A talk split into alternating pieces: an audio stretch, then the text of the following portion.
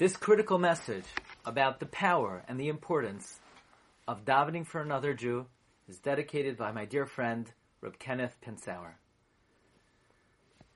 Harav Avigdor Miller, Bracha, reveals that one of the most important and powerful things that you could do in your entire life is to pray for others. And the reason for this is very simple. As human beings, we have very limited capacity. What we could do for another is limited.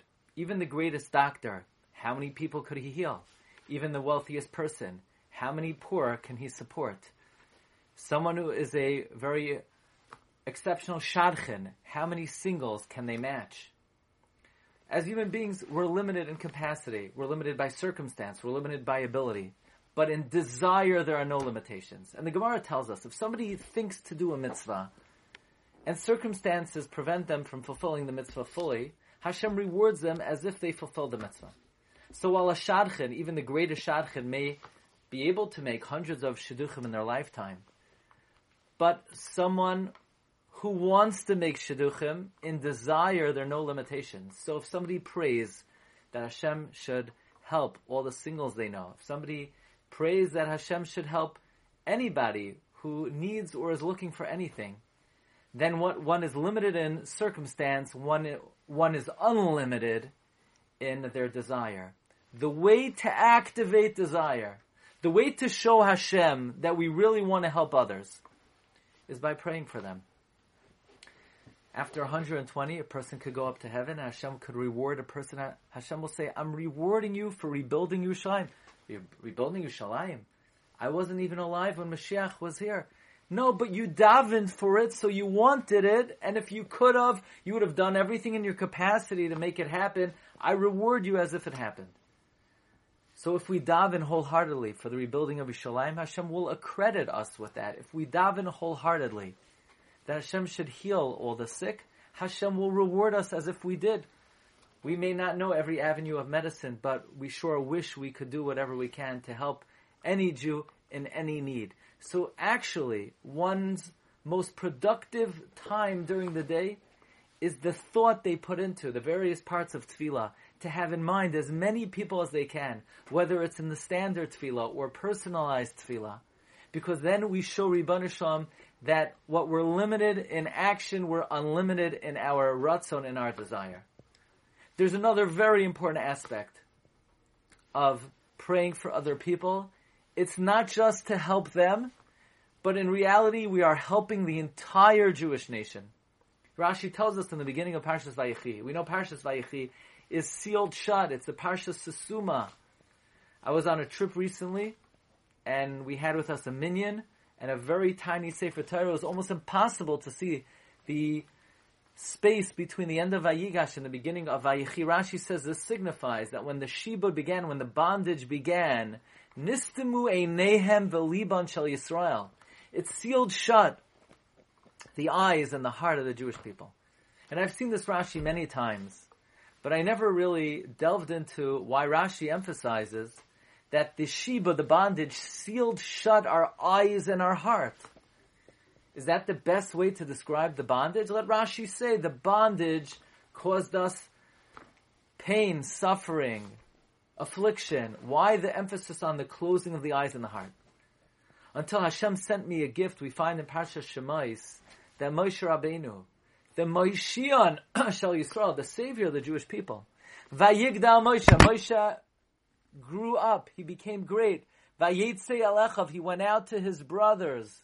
He went out to his brethren. Rashi says, what did he do to go out to his brethren? Nosan Einov Veliba. He placed his eyes and his heart, Leos Meitzar Aleim, to feel the distress of the Jews who were suffering in the bondage of Egypt. Moshe Rabbeinu went to put to his eyes and his heart what other Jews were going through. This is very significant. You know what Rashi means? That because of the bondage, our eyes and our heart were sealed shut. It means we were so caught up in our own pain, and our own suffering, and our own troubles, that we didn't have the wherewithal to look what's somebody else is going through, to feel what is the suffering of another. And because We we're so caught up in our own pain. You know what that does to us? That traps us.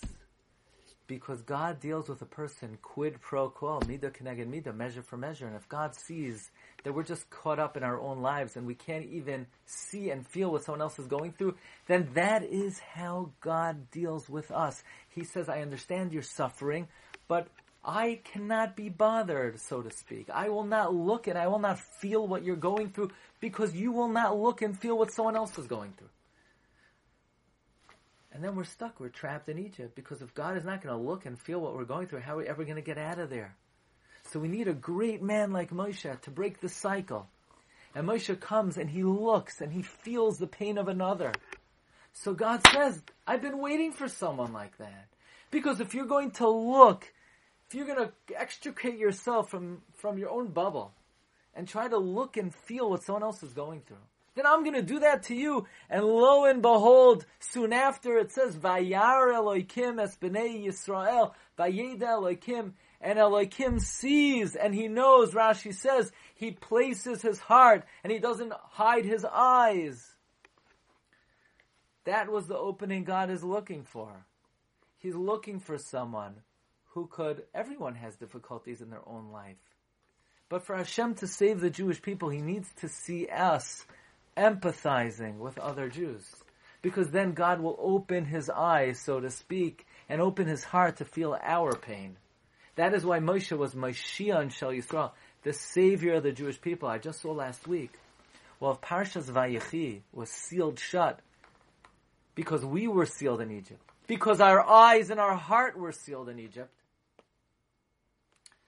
Then in Parshas Beshalach, when we're getting out of Egypt, you look at the Shira, you look at the Az and you see it's written, Levena Agabe Ariach, a half a brick on a whole brick, with wide open spaces. Because when we were in bondage, our eyes and our heart were sealed shut, and we were sealed in Egypt. But upon freedom, all of a sudden we have wide open expanses. God is opening up the world to us. We opened our eyes and our heart to feel the pain of other Jews as the Targum Yonasan ben Uziel says, that when four-fifths of the Jewish people died in Makas Choshech, who took care of all those orphans? Four-fifths of the Jews didn't have parents. That's why it says, V'chamushim alu b'nei Yisrael Mitzrayim. The Jews left Egypt. Each family, Targum Yonasan ben Uziel said, had their own children and the family of another four children who lost their parents when the Jews opened up their heart and their eyes to feel the pain of their brethren, God opens up his eyes and his heart to feel our pain. That is signified by the wide open spaces in the Shira. So when you pray for another Jew who's going through a difficult situation, do you know how dear that is to Hashem? Do you know what kind of revolution that creates in the heavens? Do you know how Hashem says, if you do that to another, do you know how I carefully I am now looking at your pain, how acutely I feel your suffering? The greatest thing you could do for yourself and the Jewish people is to empathize, sympathize with another, pray for them. That is so beloved in the eyes of Hashem. That will bring bracha, hatzlacha, salvation, consolation to you, to your family, and to all of Israel. May all of our tefillas be accepted, especially on this holy day, on Tu B'Shvat, and continuing on for 30 days till the Yom Tov of Purim, the, the Yom Tov of great salvation. May Hashem always answer our tefillas. Amen.